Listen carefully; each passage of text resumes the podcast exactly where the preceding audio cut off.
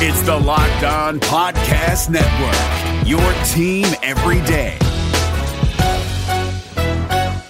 Hey guys, Gronk here, calling a 30 second hair huddle. When it comes to tackling hair loss, Hims has you covered. From clinically proven regrowth treatments to thickening shampoo and conditioner. Just go to forhims.com for a free consultation. Then a licensed medical provider can help you with your game plan. If prescribed, Hims ships directly to your door. Get your hair back in the game with Hims. Try today and get a 90 day money back guarantee at forhims.com. Just go to forhims.com slash NFL. That's forhims.com slash NFL. Restrictions apply. See website for full details and important safety information.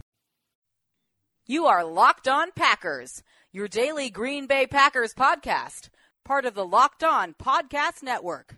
Your team every day. R E L A X. Relax. We're going to be okay. It is time. It is time. I feel like we can run the table. Whatever we to do. You are Locked On Packers, part of the Locked On Podcast Network, your team every day. I am Peter Bukowski, and I cover the Packers for SB Nation. I cover the NFL for FanRag Sports and Fansided. And you can follow me on Twitter at Peter underscore Bukowski. You can follow the podcast on Twitter at Locked On Packers, and you can find all of the podcast content at lockedonpackers.com. This is our Monday show, our President's Day show, and it's coming out a little bit later in the day because hopefully most of you are not commuting today. Hopefully you did not have to drive into work or take the bus to work or the train to work or whatever you normally do. And I still have to work because I don't I don't have a 9 to 5 office job. I- have to be on the internets. I have to be talking sports. I have to be writing about sports. So I'm happy to work so that I can provide something for you if you do have to work. And if you don't, hopefully you're just enjoying this. And maybe you're listening to it now on Tuesday on your way to work. I appreciate that. There are a couple stories that I want to talk about today uh, that relate directly to the Packers wide receivers. And we haven't done a full offseason review on them yet. Um, I think it, it, it will it will be something that we'll do before we hit free agency because I think Green Bay ends up being a player in free agency there. Let's start with a, a statistic that that got passed around a lot over the weekend and that I ended up writing about for Acme Packing Company, and that was the NFL keeps what are called next gen stats, and they're based on uh, tracking data that they put together, the league puts together in terms of tracking players, tracking the ball. They they keep the best air yards, they keep the best um, statistics when it comes to speed. They track player speed, which is really cool. Uh, and, and so they came out with a stat that that tracked receiver separation, and they ranked the team. So the average separation that a receiver had when the ball was thrown. Where was the receiver in relation to a defender when the ball was thrown? And this has been a common criticism of Mike McCarthy and of these receivers. And I have been the kind of person who has insisted over the last two years that the receiver's inability or supposed inability to get open is way overstated. It is. There, there were there were games I remember last year. There, there's one in particular I can remember that was done by Phil Simms and Jim Nantz. And Phil Simms kept saying, "Look, no one's open." And I I stopped the screen. I was rewatching the game and I went, "Phil, what are you talking about? Everyone is open." Are they wide open? No, but are they open by NFL standards? Yeah. I seem to recall one even was wide open. So this idea that the Packers receivers are not getting open is usually based on the premise that Aaron Rodgers is holding the ball. Here's the problem with that. For much of 2015 and for for about half of 2016, Rodgers was a little bit jumpy in the pocket. He was missing open receivers.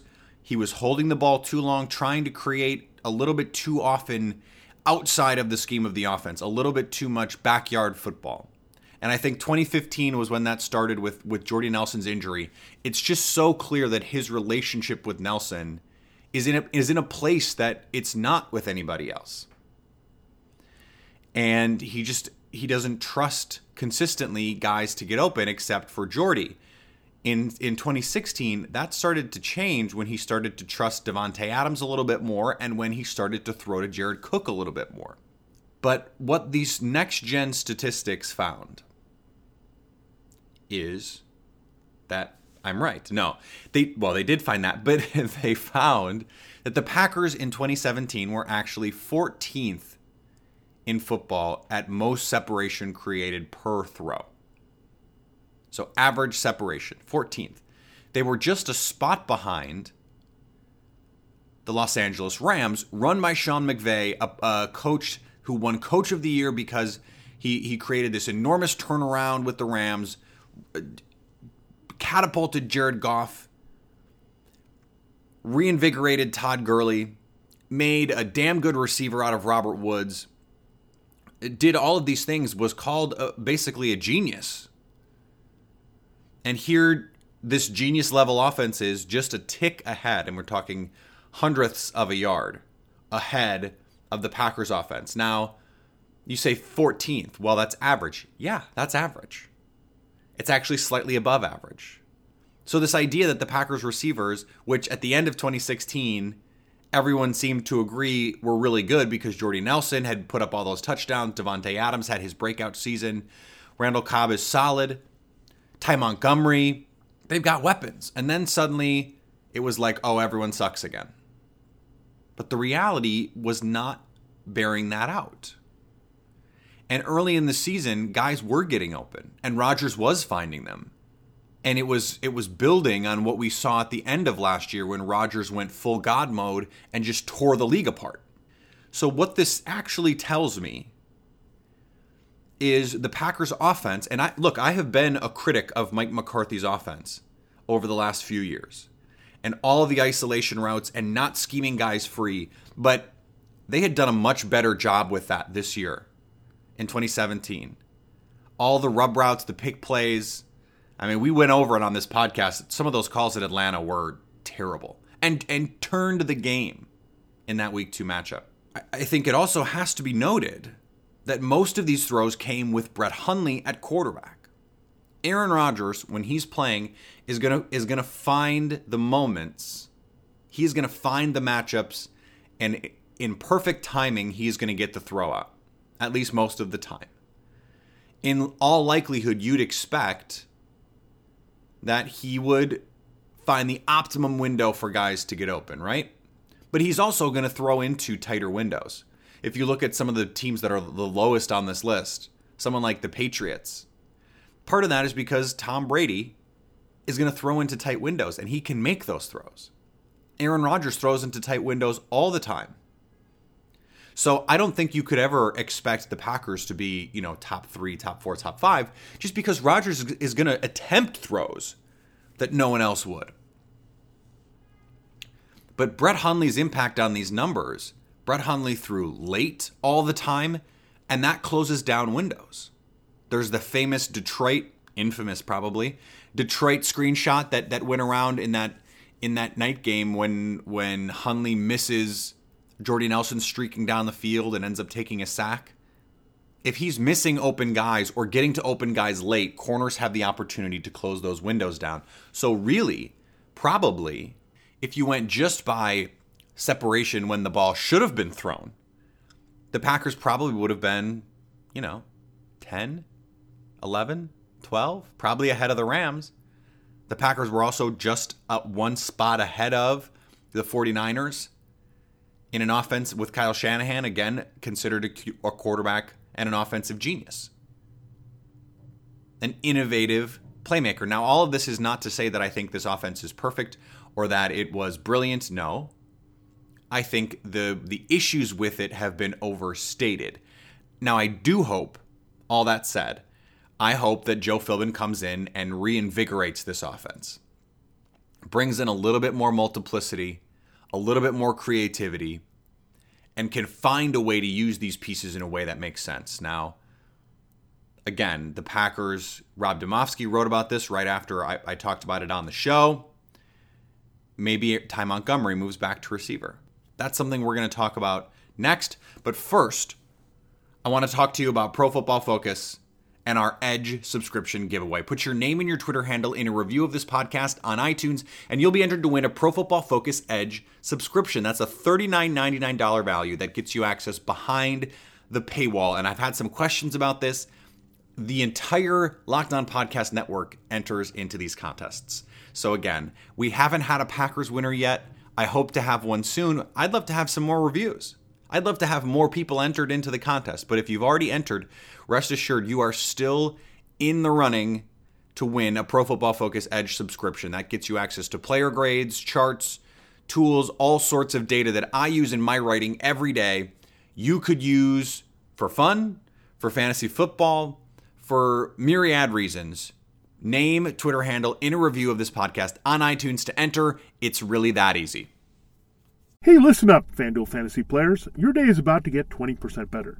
This is Vinny Iyer, host of Locked On Fantasy Football here on the Locked On Network, and I have an offer for you. Start playing fantasy this football season, and FanDuel will give you a 20% bonus on your first deposit. That's up to $500. That's a big time bonus, and all you need to do to claim it is to make your first deposit on FanDuel. I love the fantasy contests they have on FanDuel. So many different ways to play, cash games, tournaments. I like to challenge myself there take my fantasy football knowledge to the next level. Many different types of game formats you can pick from main slate, single game, best ball, snake draft, and you can even play private contests with your friends. There's an awesome slate of games on hand every single week. You can get the players that you don't have in your redraft leagues into your lineup. Try to get that big time return on investment. Every week is a new chance for you to win big at FanDuel, and that's what I love about it. Experience season long wins without the season long waits. Sign up today at fanduel.com slash locked on to claim your bonus and start playing today. That's fanduel.com slash locked on. Age location restrictions apply. Bonus issued as non withdrawable site credit that expires after 30 days. David Harrison here, the Locked On Washington Football Team podcast, celebrating with you a 21 grain salute to a less boring sandwich thanks to Dave's Killer Bread. I don't know about you guys, but when I eat pizza, I eat it for the toppings, not the crust. And when I eat a sandwich, it's for what's inside the bread, not for the bread. But when I throw a sandwich on 21 whole grains and seeds, thin sliced bread from Dave's Killer Bread, it is the epitome of addition by subtraction. That thin sliced bread lets me focus on what's inside the sandwich, but also adds to the sandwich with killer taste, killer texture, killer nutrition, a subtle sweetness, and a seed coated crust. Dave's Killer Bread is America's number one organic bread for a reason. It tastes so stinking good. Dave's Killer Bread is made with the highest quality organic and non GMO ingredients and is power packed with whole grains, fiber, and protein. Visit daveskillerbread.com to learn more and look for Dave's Killer Bread in the bread aisle of your local grocery store. Now, the other story that came out uh, about the Packers receivers has been out for about the last week, two weeks. And that is this this growing belief that the Packers are going to cut one of Randall Cobb and Jordy Nelson. This had been out there. NFL.com had put this out there. Greg Rosenthal about a week ago suggesting that the Packers were going to move on. It was too expensive. Now, Jordy Nelson again has said he would take a pay cut. Whether or not the Packers want to do that is is obviously an open question. We don't know the answer to that. How much space do they want to create for Aaron Rodgers? How much space do they want to create to go after the receivers in this free agent class? Because there are some guys worth targeting. Can they afford to just ditch one of these guys and move on? Can Davante Adams carry an offense? We don't know the answers to that. So, again, over the weekend, Ian Rapoport reported he would be surprised. That was his word surprised if the Packers kept both Randall Cobb and Jordy Nelson. He suggested that Cobb was the more likely candidate to be cut. I laid out on this show a couple weeks ago why I think that is the most likely scenario should they cut one of them. Now, I think the more likely move is they go to Randall Cobb and they say, We'd like you to take a pay cut. Here's what we'd like to do, terms wise. And as I said at the time, if you're willing to do that, you have to be willing to say, if you don't accept these terms, we will release you. And you're not going to get paid on the open market what we're going to give you, what we're prepared to give you. So you have to be willing to you have to be willing to offer under what he's being paid now and yet still over what you believe the market to be. And then Randall Cobb and his representatives have to decide can we get more? Is that is there are there better opportunities for us elsewhere? And I think if they're being honest, they would have to look at the situation and say the best place for us is in Green Bay with Aaron Rodgers in an offense that we know, with coaches that know us and our strengths. That makes the most sense to me if I'm the one whispering in Randall Cobb's ear and I'm the one taking 10% off his contract. I'd like to stay in Green Bay with the best quarterback in football. Thank you very much. But that may not be the calculation here. To me, Randall Cobb is the player they are most able to replace. He is the most replaceable of these receivers because they have Ty Montgomery who can replace some of that versatility, some of the let's put him in the backfield, let's split him out wide. Ty Montgomery played in the slot a lot as a rookie before he got hurt. Jordy Nelson can play in the slot. Davante Adams can play anywhere on the field, though you probably prefer him outside just because you have other guys who can play in the slot. Trevor Davis can play in the slot. Now, we don't know if Trevor Davis is an actual NFL player, Unfortunately, my sinking suspicion is that he's not. But it is easier to replace that guy than the outside receiver. Plus, Jordy Nelson continues to be a red zone threat in this offense because of Aaron Rodgers. And so long as that is true, then you live with some of the other limitations that he has. He essentially can become, I mean, I made I made a half joke about it what is the value of Bubba Franks in this offense? But the reality is, Nelson has value in the red zone. He has value on third down when the Packers know they can rely on him to get six yards of separation, when Rodgers knows he can throw him a back shoulder. Now, if his speed continues to wane, maybe corners play him differently. Maybe they play him a little bit more aggressively, and those back shoulder throws get a little bit easier to defend if you're not worried about him going over the top. Maybe. We don't know what the thinking is is here. It is hard for me to believe with the understanding that Aaron Rodgers is frustrated, the understanding that the organization, Mike McCarthy, is frustrated with the lack of success, that they cleaned house with the coaching staff, and they're going to now cut one of their most reliable veteran players, their most consistent veteran players with Jordy Nelson. I find that hard to believe. Randall Cobb's play has fallen off a cliff. It just has. We haven't seen the dynamic, explosive version of Randall Cobb since 2014. This is this is the risk you run with someone at his size who plays the physical brand of football that he plays. The Packers were, were lucky to get him at such a young age. He produced at a high level. He has been a model Packer, a model player, person, role model pillar of the community, great friends with Aaron Rodgers.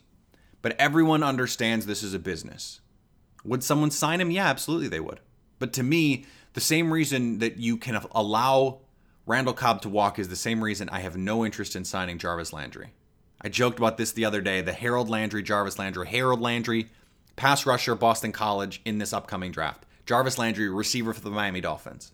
If I'm talking about one of them on Twitter, assume it's Harold. I have no interest in Jarvis Landry. Slow, slot only receiver that I need to manufacture touches for.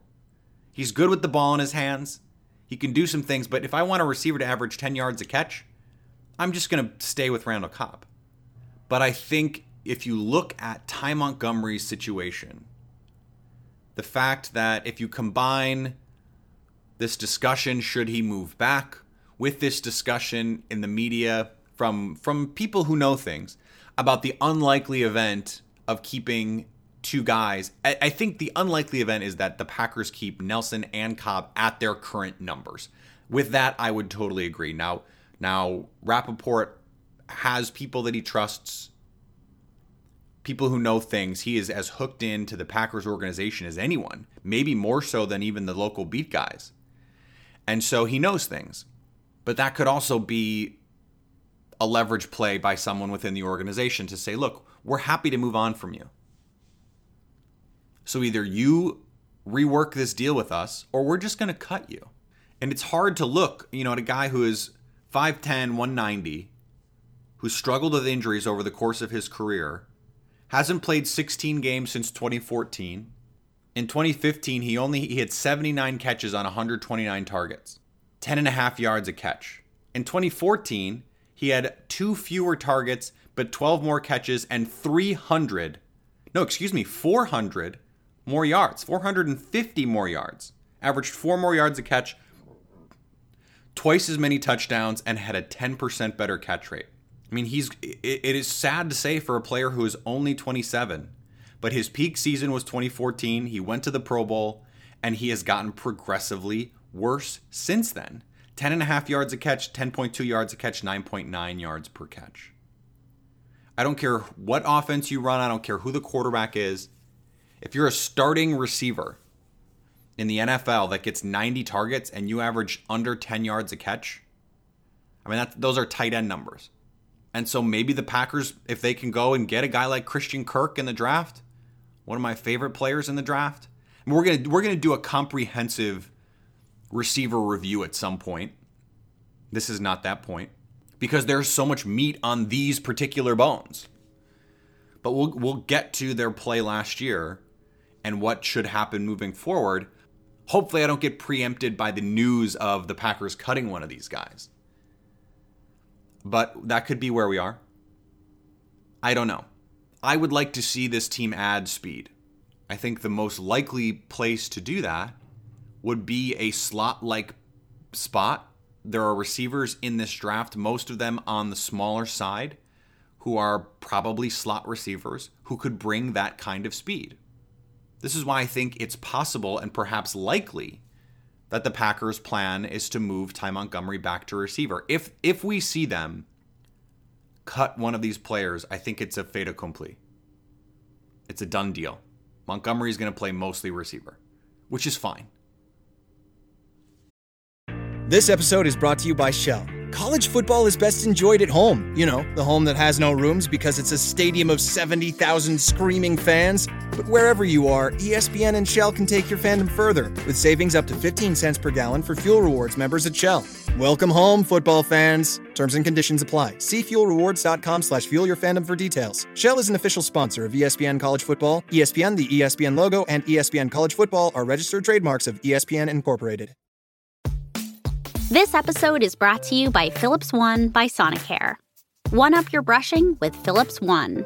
This one is the ideal one for those who are still using an old school manual toothbrush. To all those people, it's time to take your brushing one level up. The solution is a simple one it's the perfect timing one. It's the long lasting battery powered or USB rechargeable one. that comes in multiple colors to match you one. The one with a subscription that delivers new brush heads for just $5. Your teeth deserve this one. Philips One by Sonicare. One up your brushing. Learn more at philips.com slash one. That's P-H-I-L-I-P-S dot com slash O-N-E.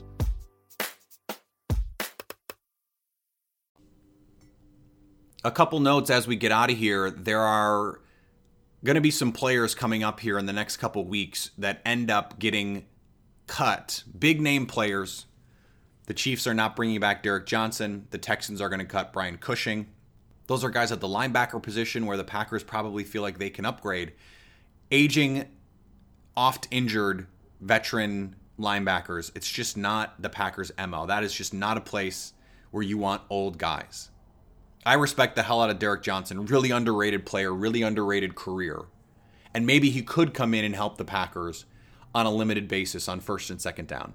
But I think what you'd rather have is you'd rather bring some young players in and get them long term better.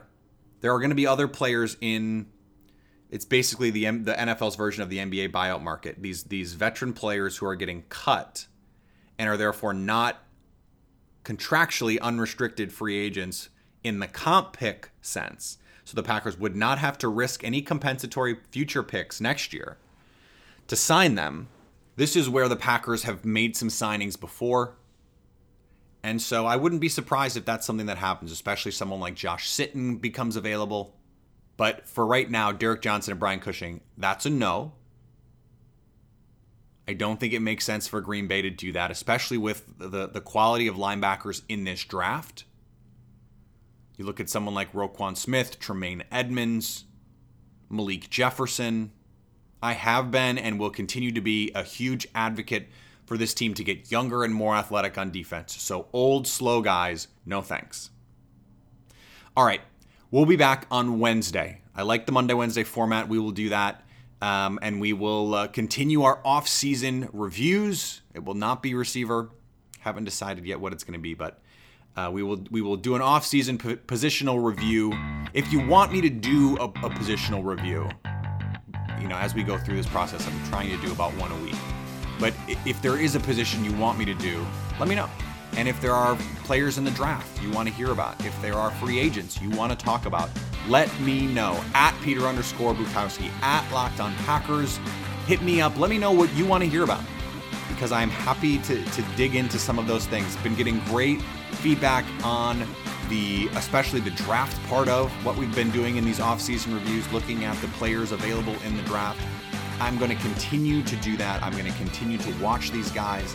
I've, I've I've been through about the consensus top 50 players. I think there's about 19 worth taking in the first round, or at least definitely worth taking in the first round. That's a low number, but then there's 13 or 14 other players that I think are borderline, first or seconds. So, do I think it, it makes sense for the Packers to trade back into the first?